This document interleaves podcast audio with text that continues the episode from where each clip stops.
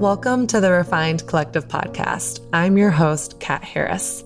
I'm co founder of the online magazine, The Refined Woman, and my vision is to create a safe space where we can take off that Superman cape of having it all together and share our stories authentically and honestly. I really believe people are dying for the permission to be vulnerable, to just go there. But it takes someone being willing to go there first. It's my desire to do just that and invite you and others to do the same by removing that shiny mask of perfection and courageously sharing the imperfect journeys of life, spirituality, love, business, and everything in between. This week's episode is really special to me. I'm talking to one of my dear friends, Davie. He's a Nashville based performer, producer, writer, artist. His debut EP, Black Gospel Volume 1 has over 3 million streams. This year he played at Bonnaroo, Lollapalooza, Austin City Limits. His music all over the place right now. Like if you have seen the Wild Turkey commercial with Matthew McConaughey, it's on there. If you watch ESPN College Game Day, it's on there. Davie is in a place in his career where things are happening and all of his hard work for the last decade is finally starting to make this movement. And so I want you to hear a story. Why I wanted him on here is because it's so easy to see the success of where someone is today forget that it happened over a long period of time of hustle and showing up. And what I know about Davie is, first of all, he's just one of my really good friends and I adore him. Not only is he talented, he has such an incredible work ethic. And I cannot wait for you to get to know his heart and get to hear his voice and experience the amazing creative heart that is Davie. So Enjoy. So you're on, like, you're in the middle of your tour. Yeah, well, like, we're, we're doing festival. We're in yeah. Like, festival season. So, I mean, you, last time I saw you was here in New York. Yes. You played at Soho House here where we're, we're recording this interview. Yeah. You are just about to do Afropunk. You did Lollapalooza. Oh, you did Bonnaroo. You're about to do Austin City Limits next month. I mean, the JD that I met years ago, you were the guy in LA, like you were on Glee at the time, yeah. and then that ended. I want to know, like, paint a picture for people. How did you get here? Because I feel like people go, if people go on your Instagram today, yeah. it's like you're making it, like yeah. you're doing the thing that you've wanted to do for all these years. But it hasn't been, oh, it hasn't been like a sexy road. No. So yeah, how did you get here? Um, I think growing up, I'm so I'm from the East Coast. Shout out to New Jersey slash New York. Um, and I think initially my parents always instilled like to work hard. Mm-hmm. So I always loved working hard. Like I, that's my favorite part of recording, playing live shows is like the rehearsal and, mm-hmm. and the growth aspect. So I think when you first met me, I hadn't ever like my first job in LA was dancing on Glee. So I kind of hit the jackpot. Um, and what that did was, I think a lot of people would see that and think that's the big moment, but mm. it literally wasn't. It was just a, a, means to be able to stay in mm. LA. Mm-hmm. Cause that was the LA culture. It was like, oh my gosh, you know, we want to be seen. This person's on this. So I didn't grow up with that. So naturally my energy wasn't like so much in that. Mm-hmm. I knew that when that ended, I would have to get another job, whether that was like Starbucks or whether it was, you know, singing back up. So initially I had always had a goal to not to only do a music job mm. when I lived in LA. So after Glee, I kind of started singing back up for different pop acts and R&B acts. How did you get that? Sorry to um, interject, but I just feel like maybe to the average person, yeah, yeah. like, how do you even like go from like, yeah. yeah. Well, I'll email anybody. When I was in high school, I emailed P. Diddy. He never emailed me back. It's true story. True story. so I actually only got on Glee because I emailed. I literally went on IMDb. I looked up who was the music like director and found him on Facebook. Stop it. 100%. I don't, I don't know right. if you know this. And then I found him on Facebook. I sent him like my MySpace. That's how like, now I'm aging myself. I sent him my MySpace and was like, Hey, I, cause I was still in college at that time. I was like, Hey, I'm, I'm thinking about coming to LA for spring break. Um, I would love to like audition for this show, you know, or, or singing for this show. Wow. Um, and he was in the airport and he actually Facebooked me back. Um, and he was like, did you write these songs? That's the first thing he asked about my MySpace page. Wow. And I did. They were horrible songs, but that no one will probably ever hear. um, and then he was like, actually, you know, I would like love to meet you. Let me know when your spring break is. So right away, I called my parents and I was like, I need a flight Oh to gosh. LA. Yeah. Met him at like Aroma Cafe in Studio City. Mhm. Um, nice guy by the name of Tim, da- Tim Davis. He's changed tons of people's lives. He was the music contractor for Glee. Um, and he was like, man, I have met talented people in this town, but I really like your energy. So he was like, I'm going to give you just while you're here, this small project, um, for Disney Dance Crew, which is like a little, and if you go to Disneyland, there's like a little section in the park where they're like dancing and like Mhm. kind of like Zoom Mhm. and then they're dancing, but they're singing to other people's voices or they're like lipping other people's Oh, voices. okay. Yeah. So this was my first job. And I guess that was like the audition for Glee. Um, and then he called me and was like, Hey, you did a great job on that project. I would like you to come in to sing back up on this track, um, for Glee. And then I did that and I was in the grocery store and one of my best friends remember he called me. He's like, do you have a headshot? And I was like, I didn't even know what a headshot was. What's that? Yeah, I was like, no. I mean, obviously you're a photographer.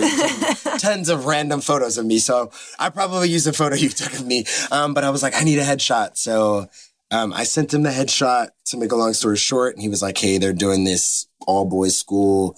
I can't promise you a line, but like you can sing and you can dance. And so that's, that was my introduction to him in general because he was in charge of the music. So Mhm. after that shifted, I had that relationship with producers he had worked with. So he had, he was working on CeeLo's Christmas album. And so he brought me in in that. Um, I mean, he's brought me in on Andre Bocelli. I was uh, sang backup for Donald Glover or Childish Gambino's last project because of him. So he's literally like changed my life as far as just being able to have provision while I lived in LA. He Wow. always called me up for jobs. Mhm. Um, and so, like I said earlier, to answer your question, I, I love, I loved working. So I was just like, I don't, it doesn't matter what it is. I'm just going to work. Mhm. I think that's the disconnect sometimes people see is they see like Mm. the end result Yeah. but they don't see the silent hustle. Mm. And I'm all about silent hustle. I try my best to really make sure things are fully complete and I know what the Mm. project's going to be before I like run my mouth or even post it on social network. Yeah. Um, so yeah, so that transition, that transitioned into him having a conversation with me about, Hey, you're a songwriter. Like, you know, there's some places in LA. Maybe you should do some shows, which you as a friend have been to my mini shows where there was like nobody there. Um, so I'm the tall white girl in the back. sure. Yeah, yeah. You've been to a lot of shows. so yeah, so he kind of talked to me about just do shows in LA. Like Mhm. maybe your friends will come at first. And so for a good minute, I would do shows. Nobody would come. My Mhm. roommates would come and their girlfriends would come. And one show I did, my now publisher happened to be at. Um, and I kept that relationship, um, kind of going not Mhm. really pursuing it. So the, the quick end of the story is a lot of people like management and publishers that are involved in my life now, they had seen me like perform like six or seven years ago, you know, Wow. and they'd kind of just watch from afar until I felt like it, the timing was right. Mm. Um, so that answers your question. I mean, I took like a large leap. Yeah. Basically, just cultivating relationships is kind of how I got to where I was at. A lot of Mhm. people that are in my life now, in my career, they were seven years ago, but it looked a lot Mm. different. It was more from a like big brother Yeah. or big sister mentor positioning. hmm Um, and the big thing I will, I mean, no one asked for my advice, but I will tell people is definitely never get too focused on the people that are above you and not look at your peers because Mm. I have been in LA or I was in LA for so long where like some of my best friends became like music supervisors of like some of the biggest television Mhm. shows. And you know what I mean? So because we were genuinely creating together, we all kind of rose together. Mm. And so my journey has honestly been just my community kind of rising and therefore, you know, things like being able to play at Bonnaroo and Mm. Lollapalooza. It's like a lot of my teams invested. We're invested in each other as community. Mm. Therefore, like you, you kind of reap the benefits of those things because the person that books for Lollapalooza came to a show that there was like Mhm. 20 people at two Yeah. years ago. And she told her team, like, there was this kid I saw, you know what I mean? So Yeah. all those things are like kind of has, have been my journey of this Yeah. like, slow cooker. Like I'm like a, like a slow, Like the slow burn. Yeah. it's a slow burn. Yeah. Well, one thing that one of my aunts says to me she says like nothing happens all of a sudden. Nothing. The suddenlies of our lives don't happen out of a vacuum. Yeah. They happen from like faithfully, loyally, out of discipline, showing up every day in our lives. Yeah. Oh, and That's really good. she's yeah she's amazing but when i what is curious to me about like your story and i feel like really anyone we see in the spotlight Yeah, yeah. is it can just seem like man jd came out of nowhere and all of a sudden he's like doing the festival circuit this year Yeah. when like you have been hustling for over 10 years Yeah, and the hustle doesn't, the hustle's Doesn't only stop. just beginning for sure. for you Yeah, it just starts. Yeah, you're right. I think your mentality has, I truly love art. Mhm. So I don't look at the, like, um, the numbers because you Mm. can't, you know what I mean? Like you have to love it. I have to like touring. I have to like doing interviews. And so I think it feels like you're hustling, but it feels more of like you're just in your career. Like I'll Yeah. tell people like I was in my career 10 years ago. yeah You don't start your career now when you're playing at Lollapalooza. Like, yeah I remember, I think you came to a show where I played at like Paul, like Molly Malone. It was like this weird Irish bar. Yeah, And yeah, it was like so narrow. And it was like, yeah you know what I mean? Like that was my career as Mhm. well. So I kind of, tr- I try my best to just do that every day. Like Yeah. right now is my career. Like I'm showing up as Davie every day. Yeah. You know? Well, it reminds me of the, you know who Seth Godin is? No. So he's like a marketing guru. I read his book. Oh my gosh, I'm gonna called The Dip. I read it my second job out of college. I was assisting for this like big wig photographer. Didn't even know how to turn on a camera. There's this 50 page Seth Godin book called The Dip. Okay. And I like read it in like two hours. And it was all about this idea that we all want the CEO position or you all want to sell out the 20,000 person Yeah. arena like what Beyonce is doing.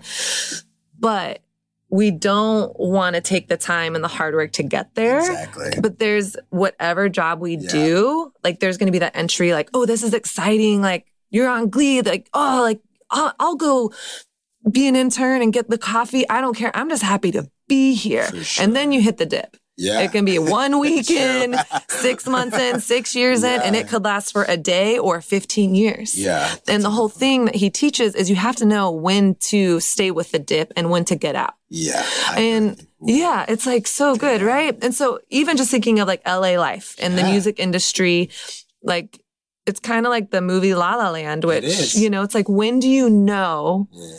when do you know when to like throw in the towel? Yeah. When do you know? Because what you're saying is like you've been building these relationships for, For 10 years. Like, did you ever want to give up? Did you ever want to throw in the towel?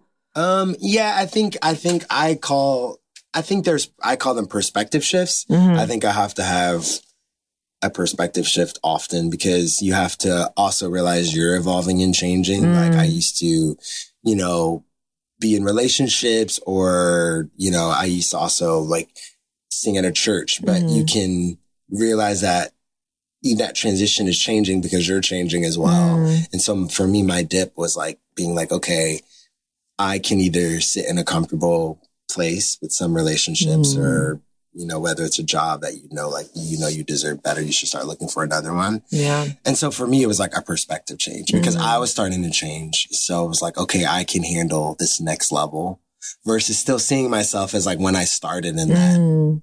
entry level Yeah. position. And then it's like, okay, this thing can't really teach me anymore. I've learned and, you know, so Yeah. I, I try to have those often where it's like, okay, what am I doing? Why am I here? Mhm. Um, am I just here because it's comfortable Mm.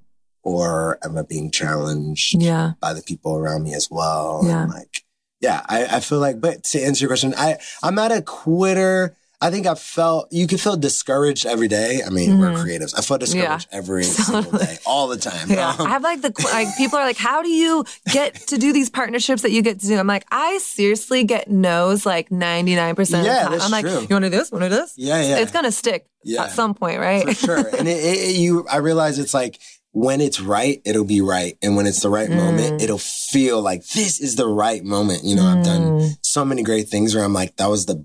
I mean, you saw me play at Barclay before. yeah. Great moment or great thing, wrong moment. I was like Mm. so complaining. I was not into it. I hated every song I played. I hated what I was wearing. Like, so it was like every, you know what I mean? It was like, it was like a great thing. And so now when I look at it, it's like, sometimes those no's are like, you can't handle this right now. Yeah. You know what I mean? You wouldn't Yeah. appreciate it. You wouldn't be centered. You would waste this massive opportunity. Yeah. And so now I'm like, okay, cool. No. And then also I tell people like, if someone says no, they're not your person. Mm. Why would you want to be in a relationship or work with people? Not just creatively, even in like, re- like dating someone. Like, Yeah. why would you want to be someone's maybe? I said that to my friend on the Yes. phone. Hello. Don't settle for someone's maybe. Ooh. Don't settle for someone's like backup. That's nigga, I tell myself that all the time. I want people to be like, yeah, I'm on board. He's Mm. Davy Kid. Yeah, like let's do it. I love him. I think he's great. That doesn't mean that they think I'm perfect, but they they buy into Mm. you know the future and they buy into who I am without trying to be something else. And Yeah. You know, so that's that's kind of what I would tell people. It's like don't settle for the maybes. Get Yes. Don't settle for the here. Yes. Come on. There's a sermon in there. Hello. About some church. so even when you're saying like, it's like being open to the process of evolution and evolving. And I've seen that in you. I mean, Oh, the you. first thing I've, I saw you do was I was shooting stills at your Oh yeah. when you were doing the. Amy Winehouse Yeah, cover. yeah, And I remember hearing they were looping the song and I had never heard your voice. And I'm like waiting for the recording to start. And I was like, who is singing this? I love this song. and never thought I was kidding because they're like, uh, this is JD's song. Yeah. You've been listening to it on loop for the last 30 minutes. I'm like, oh my gosh, I love this. But it was such a different vibe from what you put out with like when you put out the I Adore You song Yeah. and your Black Gospel Yeah. EP. Walk me through like the, cause I feel like your artistic evolution has to have also evolved with a personal evolution. Yeah, So I want to kind of hear about That's a good that for Um, well, for for me, I try. I I think people forget. Like I, I'm I love. I'm a songwriter, so I I love writing music. Mhm. And sometimes, if you are an, also an artist, it's an easy vehicle because you Mhm. write a song. And it's like you can easily kind of vibe with it. So a lot of times, especially early on, I would feel forced to be a certain style that I was writing because I was like, well, I mean, Amy Winehouse is not going to cut this. What I can't just call her up. I can't just call up, you know, Meghan Trainor or whatever. So a Mhm. lot of times with the older stuff, um, I would write something and be like, oh, I have to sing this now. And like, this is, you know, and I think some of the older stuff was me trying to find my identity Mm. and feeling like I had to be either old school or new Mm. school or whatever, you know, and I think the transition came when I was like, okay, a creative person is just creative. You know what I mean? Like I'm inspired by Pharrell. Like all of his songs sound totally different. Yeah. You know? Beyonce's Why Don't You Love Me sounds totally different than Drunk in Love. Those Mhm. are two different songs. And if someone were to tell her that she could only do Why Don't You Love Me Mm. or, you know what I mean? Like, and so I think as creatives, I was like, if I start out painting a palette for people, that's like, this is a body of work. It's like anything for you is one of my oldest songs. Mm. That is a body of work that's by itself. Is that up, in, the, kitchen? Exactly, like, that song still gets stuck in my head. But it was like if I if I was like, oh, I I am that, and that's how I talk. It's like it's not. One of my Mm. biggest songs is a commercial testify. I don't really sing like that all the time. I don't talk like that all the time, but I had to just mm. create that world and let it be because I used to feel pressure to mm. be like, oh, now I have to do five songs just like this Yes. one song because everybody wants that, you know, and it's like, no, I don't. You Mhm. know, mm-hmm. it's like they have it. I gave it to them and it's done. Just like a painting. You're not going to paint mm. five of the same things or 10. So why should they expect recording artists to create Mm. 12 of the same songs? Yeah. You know I mean, but do you think you have to earn that right? Like as an artist, That's a like good point. My team probably said you would. Um, I think if you're a songwriter, it's different. I like Mm. I if you know if I didn't want to do the artist thing, eventually I would still write songs. Like I like Mhm. writing every day. Yeah. So I think because someone's not feeding that to me, Mm. it it still comes from someone Yeah. that's me. You Yeah. know what I mean? It's Mhm. like it makes it sound like I'm have multiple personalities, but no, it doesn't. growing up in church, there is a very gospel side of me that I'm familiar with. But then, you know, living in LA Mhm. and being in that scene also introduced me to a different kind of music. Like, Yeah. Adore You. Like a lot of those songs came from something new that I learned, you know? Mhm. So I think you earn the right, but I think if you just, if you start off as a creative being open, Yeah.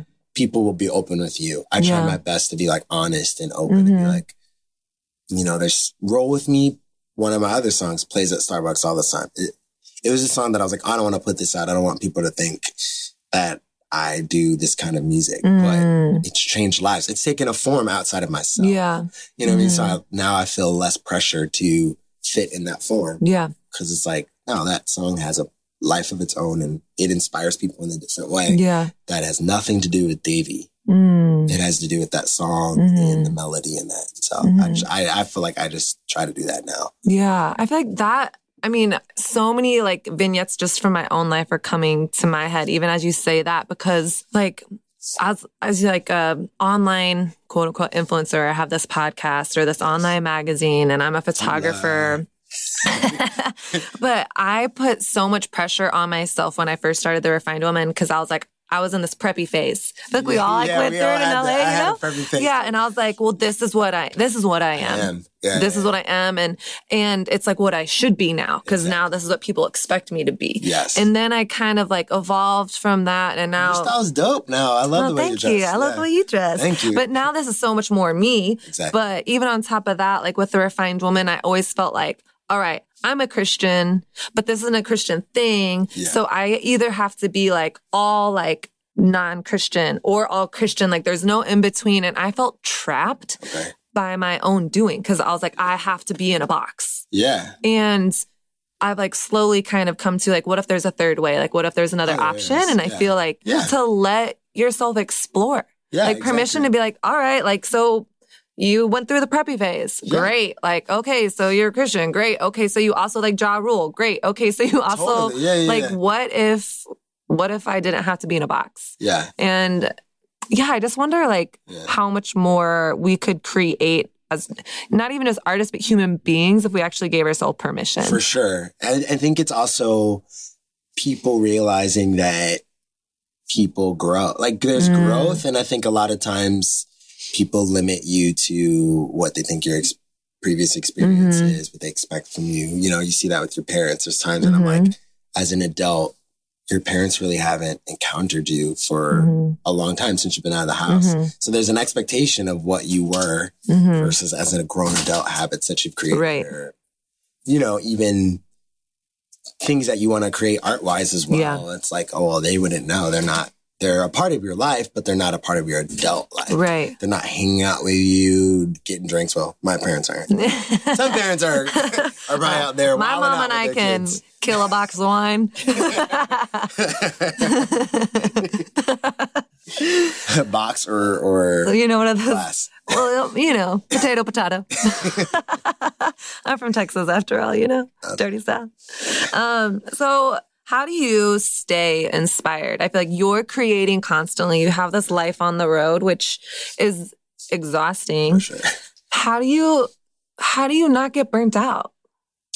Um, for me, I've learned to, it's the people that are around me Mm. because I'm big on, it sounds like mystic, but I'm big on energy. I do Yeah. feel like I am a person that I can easily absorb energy and Mhm. I, I feel people can drain me or they can inspire me. So when I was younger and wanted to be friends with everybody and wanted to be popular, I wouldn't even reserve my energy. I would just come at a party and be like, "Bah, bah, bah, bah," you know, and just like Mhm. giving out all this energy and wanting it in return. And what starts to happen is it's like I'm just drained. yes. Nobody's giving anything back to me. I don't Mm. feel inspired. I feel rejected. You know what I mean? Like then all these negative, this negative energy fills me up. So lately I've been trying my best to just create relationships where there is like, it has nothing to do with creativity, but there's something about their life that inspires me. You know, something Mm. in their life that I'm like, man, I am really like, I like the way they talk to their wife, or I like the way that they Mm. talk to their child, or I like the way that they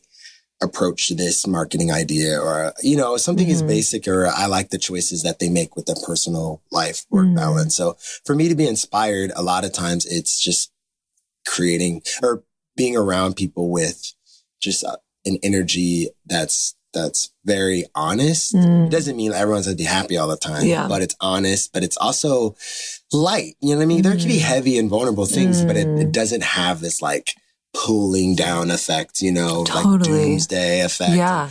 like gossipy effect, you Mm. know. Um, I think a lot of that we don't realize that being a hater and gossipy, like a lot of that really is not inspiring. It's the Mm, opposite of totally. inspiration. It does not bring ideas. All it Mm. brings is insecurity. So Mhm. for me, it was changing my surroundings. That's a big one. I'm, uh, my family inspires me. So like Mm. always keeping connected with them is good because I think they are just family, whether it's the best family, a family that could get better.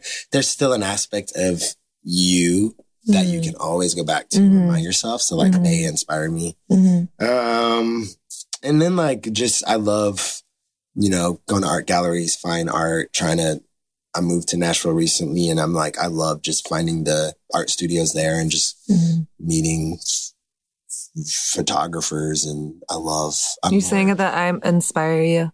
yeah, inspire, you inspire me. It's just so people that capture, people that choose to pick up a lens to create or like to capture an image of the world Mm. that is from their eye and from their like, you know, framing is so intriguing because, you know, people look at it from Instagram like vanity, but I look at, look at it from a place of like, you just created Mm. a moment in time Yeah.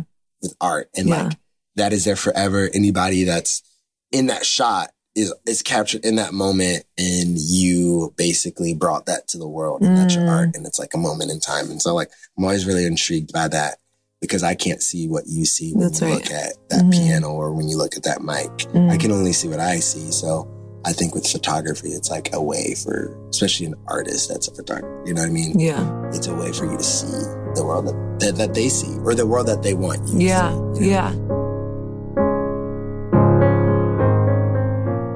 This episode of the Refined Collective podcast is brought to you by my very own resource guide called Moving Through Fear. I created this resource guide based off my own journey and process of moving through my own insecurities, fear narratives, and limiting beliefs. And let me tell you guys, if you're looking for a 10 step guide to freedom, you're in the wrong place because I'm no expert. I am on the journey with you, offering you tools graciously given to me over the years. So, my prayer is that through this guide, you will know, believe, and experience that truth defeats fear and lies, that you are worth fighting for and you are not alone. So, grab my free guide, Moving Through Fear, on the website, therefinedwoman.com slash freebie. That's F R E E B I E. And remember, I am on the journey with you.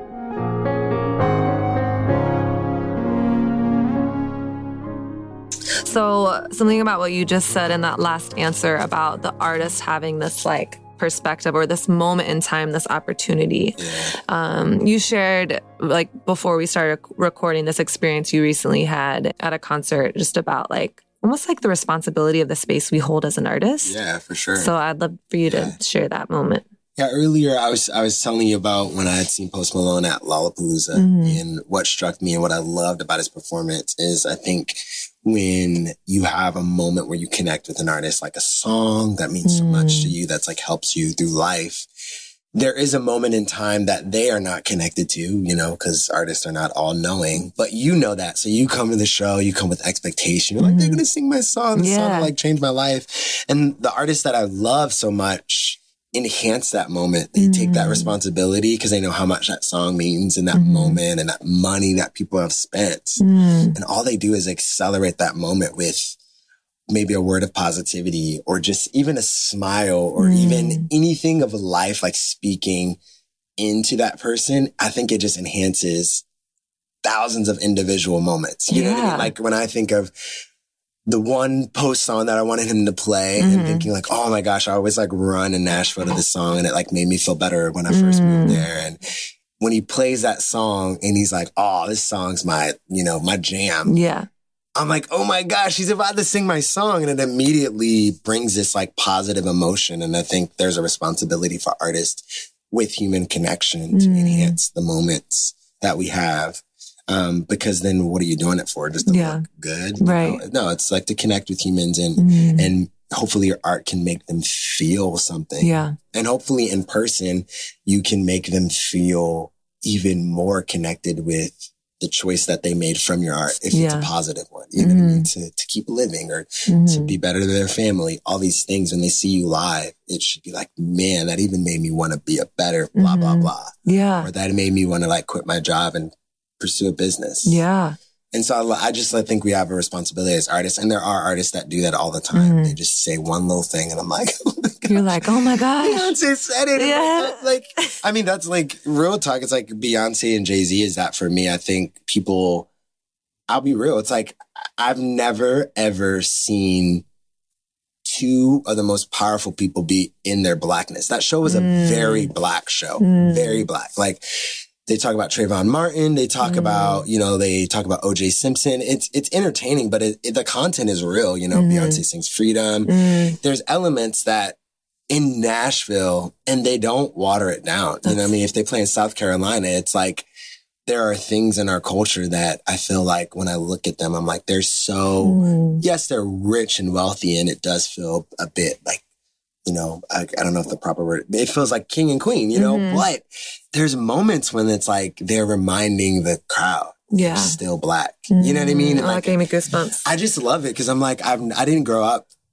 I grew up seeing representation, but I think representation is so important to be Mhm. true to who you are. It doesn't, Mhm. I'm not just saying for black or black people, but any, any people to like be in a space. Mm. And Beyonce is like fully her powerful black self in that Mm. space, no matter Yeah. where she's at. And I love the, res- the, the, how the crowd unites around that, Mhm. whether they're white, Indian, there was all Mhm. races there. Seems like all religions there Mhm. and they were loving being entertained by this beautiful black couple. Mhm. And so it's just it's just like huge and I hope more artists Yeah. do it and are not afraid to just fully step into being themselves. I don't Yeah. want to see everybody dressing the same and looking the same and like it's like be you because Yeah.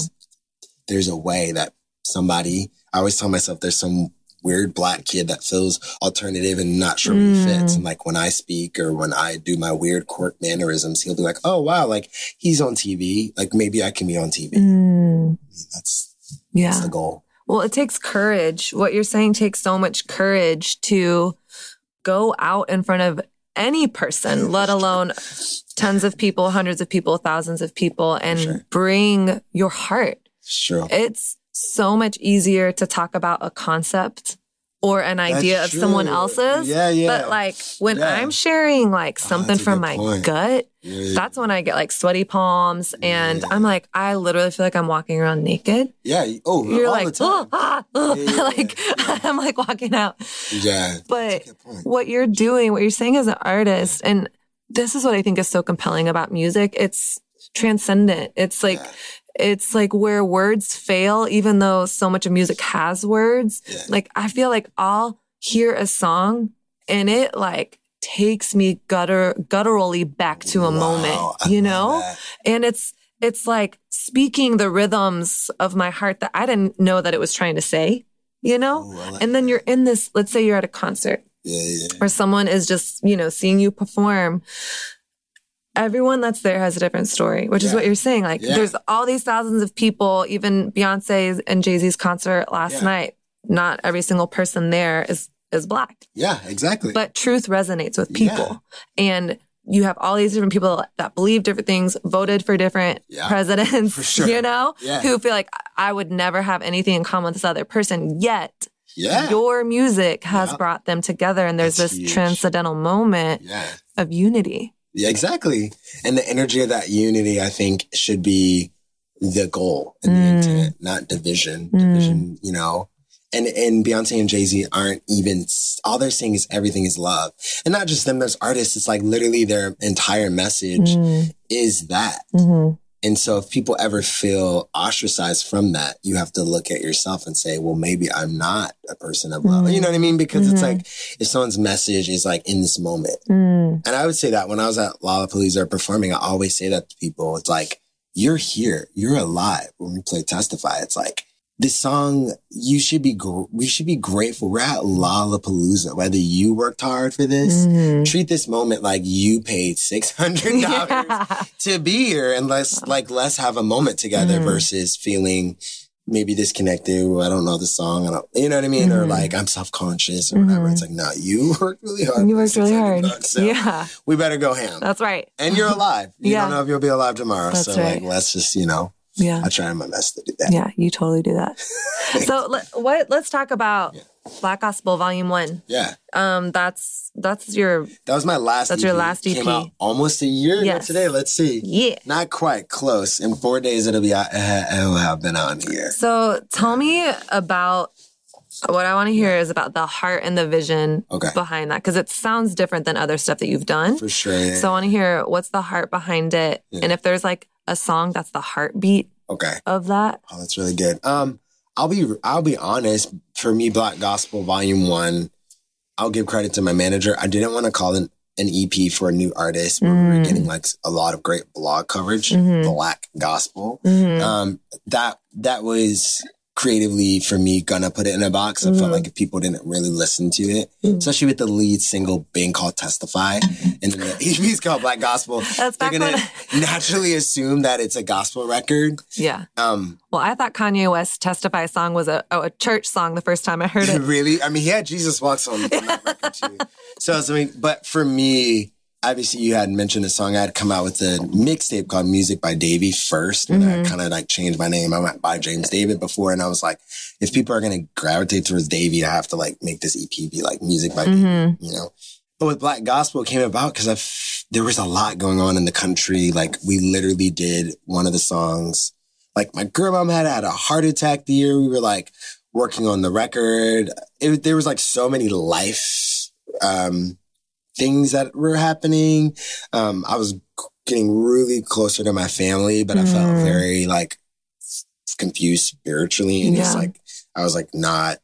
I just felt super disconnected from people. Mm. So with Black Gospel, I was like, man, I need to return back to where I started, which I felt like it was just from church. And like, Mhm. why, I was like, why am I doing music? Like, what made me be like, oh, I think I want to do music? And it was like, church. Mhm. So initially I visited, um, like the church that my mom and dad met at. My, it's, it's great church. There's some like footage in, in, at the end of Black Gospel. I actually recorded that church that my parents, um, grew I saw that. I didn't Yeah. know that was at church. Yeah, was that Oh, that's so yeah. cool. So there's like little little skits in the EP that are Mhm. actually like either my mom talking or Mm. announcements at the church that my parents met. But so that process was me just trying to like find how to start, how to introduce people to me because I was like, I kind of don't want to just put out uh, singles. I Mm. you know, I, didn't- we don't have, we didn't have that manpower, you know. So I'm like, if I'm gonna put out an EP, and literally one of the songs called Heaven Calling, we wrote that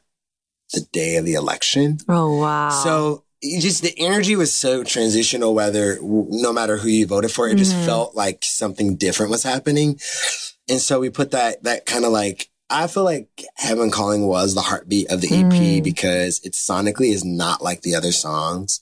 It sonically came from me being in a vulnerable place, like when my grandma was having like heart issues, me realizing like, okay, like what does death really mean? Mm. for someone that I love. My grandma didn't die, but like the process of realizing that one day my parents will die. Like one day I will die. One day Mm. a lot of people I love will die. Like what does death really mean? Mm. And allowing, and kudos to Amy Cooney. She's one of the writers on that.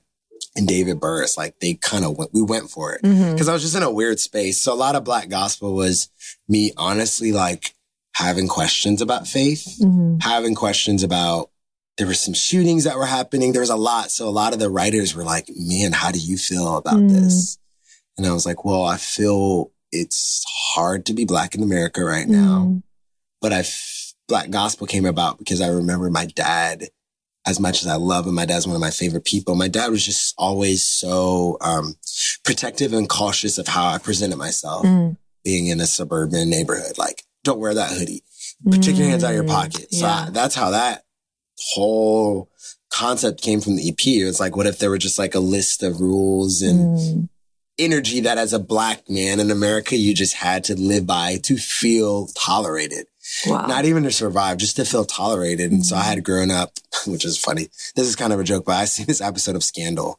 I love that. and there was an episode, I think I said it on another blog where like Olivia Pope is, there's a, which reminded me of my dad. It, kind of, there was his father and his son was shot and his son was like in the middle and, you know, and they, I know that episode. yeah, they had Mhm. planted a gun and Olivia was called in to actually defend the cop. But the lawyer that was defending the dad, when Olivia went to him and was like, why are you doing this? And he goes, you think you're a part of the solution. You're a part of the problem. And she realized in that moment is like, she was a part of the problem. And so for me, just as a, just a black male in America, whether I have had those encounters, me pushing those encounters off and clicking past the channel and like almost shoving those ideas away, like, well, that wouldn't happen to me. Mm. That was something my family, even me, did often because it was like, well, if the cops pull you over, like you, you know, you're so articulate and, you know, but I was like, at the end of the day, this isn't right for anybody. Yeah. So I have to like creatively be like, wow, I live in a world where even me, I'll have to like put on a voice and Mm. sit up straight and make sure like, you know, and so the idea of black gospel kind of came out of this like questioning, Mm. even religious, like, like, why aren't the churches I go to talking about this? Yeah. Someone was just shot yesterday. Why are we talking about your cool app? You know, no shade to Mm. them. But for me, I was like, oh man, like living in LA, I felt so far removed from the reality of the rest of the world. Mm. So I would go into these sessions and, you know, all these writers who I don't know where they're spiritually at, but they were willing to tackle it because they were Mhm. like, well, this is your space. We would talk for hours and they'd be like, and then my manager was like, I think we should call the EP Black Gospel. And I was like, no. I was like, I just did these songs because I just felt like it, the world was changing. And I was like, I don't want to do a Mm. pop record right now. Like people Mm. are getting shot. Like there was like so much happening. And I was like, and he was like, I think you should call it Black Gospel. And he's white. You know what I mean? And Wow. he, and then my publishers were like, who are majority as well white. They were like, we, we will back you up in this. And the PR firm was like, you know, we'll do our best with this. And so to see it be received so well, I was very afraid. I was like, "N- no one's going to like this, but, Mm. um, it's had a great run. Mm. I'm honestly glad it's over. Yeah. I feel like out of that space. yeah. Um, I don't, it's, it's hard to sing black gospel, the song on tour. It's just Mhm. not that kind of song that Mm. we rarely do heaven calling because I feel moved to like think about the people I love dying and I don't want to think that every time I play. Yeah. That makes sense. Yeah. And so I think that trend, that, that record I needed to do so that I can transition into more of like the entertainer aspects. Yeah. I kind of did it flip where I was like, Yeah. okay, I gotta be vulnerable off Yeah. the bat. Cause there was so much noise. I don't know if you feel that about music. There's new music out every day. Yeah. And I was like, if I'm going to get any traction, I have to, my voice has to be heard first. Mm. And the people that, you know, I'm trying not to cuss, the people that would like vibe with that will, they'll vibe with it. Yeah. And then we'll get people later. hmm And that's kind of, that kind of has been our plan. So Yeah. what's next? What's next is like, you know, we're, I feel really excited. I'm a part of this Bloomingdale's campaign that'll come out in the fall. Um, and Awesome. pumped. Yeah. It's, it's, it's a good message. It's, Mhm. it's this or that, but I, what it's about is kind of embracing your own weird style. Mm. It was really good to kind of see their creative process and how they Mhm. interpret my style with some of the designers that they Mhm. chose. And that was really fun because that, that felt a little bit like a collaboration.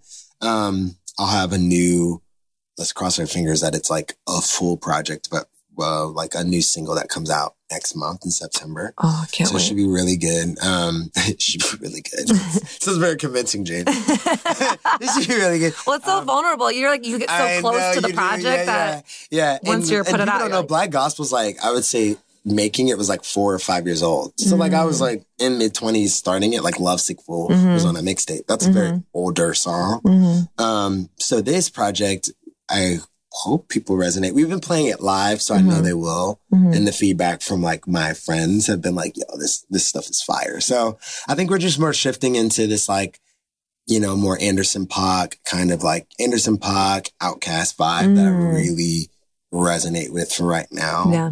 Um, I think there's just so much sad music out and I, I, I love vulnerability and I think it's good to vibe out, but I'm like, some of y'all need to have a good old You can also be happy. Totally. Like we can like I'm all about like you come to my show, you're gonna have a giant dance party. right. I'm gonna make everybody dance. You Mhm. can dance off rhythm. Mhm. I want people to feel what I felt growing up in church, which was like, Mm. yo, you got the problems, we all got the problems, we got laid off.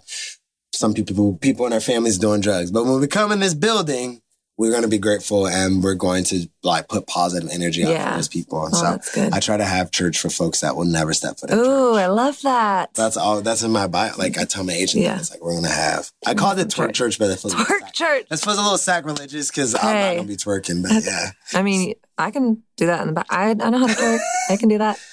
so what's next is that we're gonna play Yeah. ACL and hopefully um some other dates with some artists that Mm-hmm. I'm excited about, but I can't say. Ah, I don't want to jinx it, but they're like exactly the artists that I would. I'm like excited about ah, so cool. aligning myself Yeah. with. Mm, Yeah, and hopefully, like just coming out to New York more. Mhm.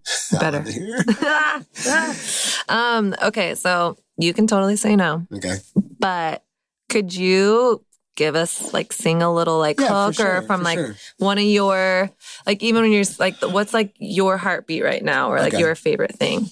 Um, I always sing. Oh, gosh, it's hilarious.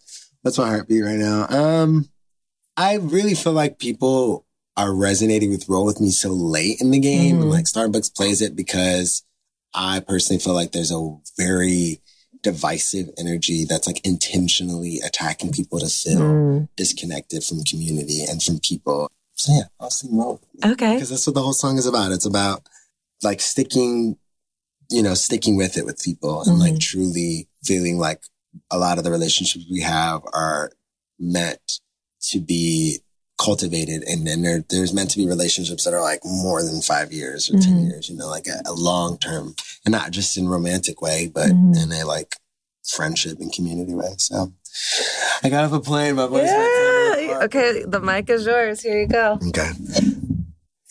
I know you're afraid your heart will be broken. But I'm too madly in love with you. There's no guitar. to let how I feel go unspoken. So I'm gonna bet it all on you. Take it to the pre-chorus. Every part of you needs a part of me. Ain't that perfect? I don't gotta like give you all I got. It don't matter. Chorus. Oh, baby, roll with me, roll with me. Oh, baby, roll with me, roll with me. Trust when I say that I'll never leave. You by my side is all I need. So, baby, roll with me, roll with me. Oh, baby, roll with me, roll with me. Ooh, ooh.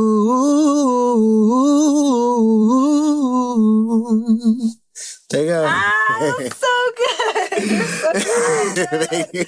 I have like sick voice. well, remember before we started, I was like, I want, sh- I want to run a few things by you, and you're now like, you're "No, no, good. no." I'm just trying to practice singing more. That was so good. You're so good. Your voice is like butter. It's seriously like a fine leather jacket. um, All that talking I do, I better know how to sing.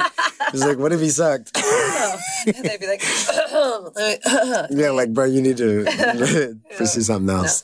so awesome, just last question Okay. before you leave. If you could say one thing Mhm. to yourself 10 years ago when Mm-hmm. you were starting this journey, maybe you were feeling burnt out or unsure of what was ahead. What's the one thing that you wish you could tell yourself? It's pretty good. Um, I don't know. I guess I said it earlier is like, don't settle for maybe. I think I like, I'm a lover. I love people and I, and I would tell myself like, you are enough. Mhm. Like everybody that is supposed to be in your life will be in your life. Like, don't settle for second string. You know what I mean? Like definitely pursue and also gi- give that as well. Like give people you, not a version that you think they like, but give them you, give them James David, because then you just will benefit from loving each other and growing together. And so I would tell myself that 10 years ago, being that I was like really, you know, really young because I'm like 16 right now. No, I'm just kidding. Uh, but yeah, I, I would tell myself, you are enough is overset. So I wouldn't say you are enough, but like you should never be anybody's maybe. Like you are it. And that sounds cocky, but you know where it comes from. It's like you are it, dude. Be yourself.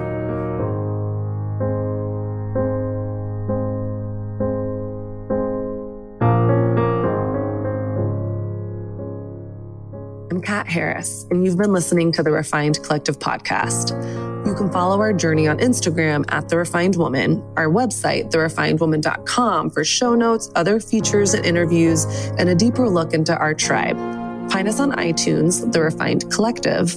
Subscribe, rate, review, and leave us some love. Join me next time, and thank you so much for listening. And one last thing, in case you ever forget, you are not alone. Your story matters, and you belong here.